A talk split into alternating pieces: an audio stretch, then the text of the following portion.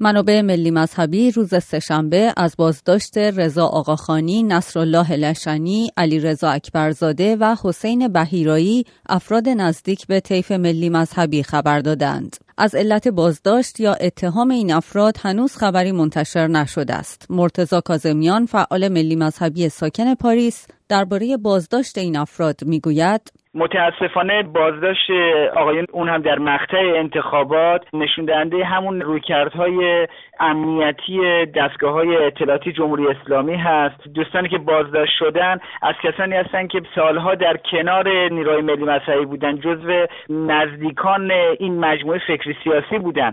اما نه به این معنا که الزاما فعالیت سیاسی خاصی داشتن یا تحرک تشکیلاتی معنیداری داشتن. متاسفانه هدف قرار دادن اونها بیشتر منجر به تعصب میشه که چطور شهروندان قربانی پروژه های سیاسی نهادهای اطلاعاتی امنیتی میشن اون هم در فضای انتخابات برای اینکه بیش از پیش فضا رو مسدود کنن یا روبنگیزی کنن نسبت به بروز هر گونه تحرک سیاسی روز شنبه در جریان سخنرانی حسن روحانی در حسینیه جماران هم تعدادی از اعضای ستاد جوانان این نامزد ریاست جمهوری بازداشت شدند. وبسایت های نزدیک به اصلاح طلبان نوشتند این افراد که سعیدالله بداشتی، مجتبا هاشمی، میلاد پناهیپور و فرزاد اسلامی نام دارند به سلول های انفرادی بند 240 اوین منتقل شدند. به جز این بازداشت ها در تهران چهار تن از اعضای ستاد انتخاباتی اکبر هاشمی رفسنجانی در استان کوهگیلویه و بوی رحمت هم بازداشت شدند.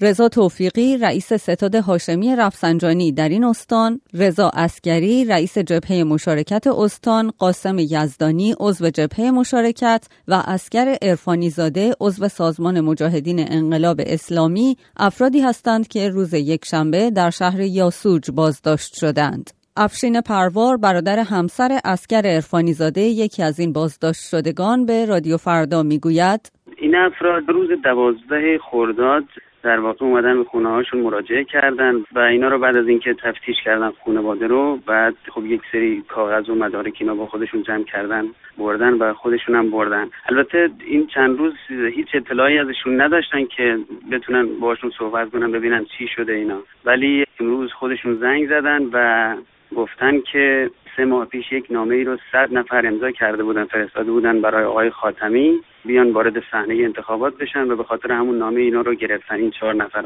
همزمان با این بازداشت ها چند تن از فعالان دانشجویی هم طی روزهای گذشته برای اجرای حکم زندانشان فراخوانده شدند. اشکان زهابیان فعال دانشجویی و از اعضای ادوار تحکیم وحدت در بابل، افشین کشتکاری فعال دانشجویی دانشگاه صنعتی شیراز و محسن برزگر فعال دانشجویی و دبیر سابق فرهنگی انجمن اسلامی دانشگاه صنعتی بابل افرادی هستند که طی یک هفته گذشته برای اجرای حکم زندانشان احضار یا بازداشت شدند. سجاد ویس مرادی از اعضای سابق شورای عمومی دفتر تحکیم وحدت ساکن سوئد احضار و بازداشت فعالان دانشجویی را در ارتباط با انتخابات پیش روی ریاست جمهوری می‌داند. ایجاد فضای رو وحشت در آسانه انتخابات به عنوان یک ابزاری تبدیل شده برای حاکمیت تا این رو دوباره ثابت کنه که هیچ نقشی برای اراده مردم در انتخابات قائل نیست و قصد داره اهداف خودش رو در این انتخابات به صحنه عمل بکشونه. برخورد با دانشجوها هم در حقیقت پیامی هست برای دانشجویان و دانشگاهی کشور که اراده اونها در انتخابات جاری تاثیر نخواهد داشت و این حاکمیته که تصمیم سازی خواهد کرد. فعاد صادقی سردبیر سایت بازتاب هم که بیش از دو هفته از بازداشتش میگذرد هنوز در زندان به سر می‌برد و علت بازداشتش نام معلوم است. علی غزالی مدیر مسئول این وبسایت هم یک ماه پیش بازداشت شده و هنوز در بازداشت به سر می‌برد. پنج تن از گزارشگران ویژه سازمان ملل از جمله احمد شهید گزارشگر ویژه سازمان ملل در امور حقوق بشر در ایران هفته پیش با انتشار بیانیه ای های جمهوری اسلامی ایران را به نقض قوانین بین المللی در رابطه با آزادی بیان و آزادی برگزاری اجتماعات در آستانه انتخابات ریاست جمهوری متهم کردند. این گزارشگران خواستار آزادی تمام زندانیان سیاسی و عقیدتی شدند.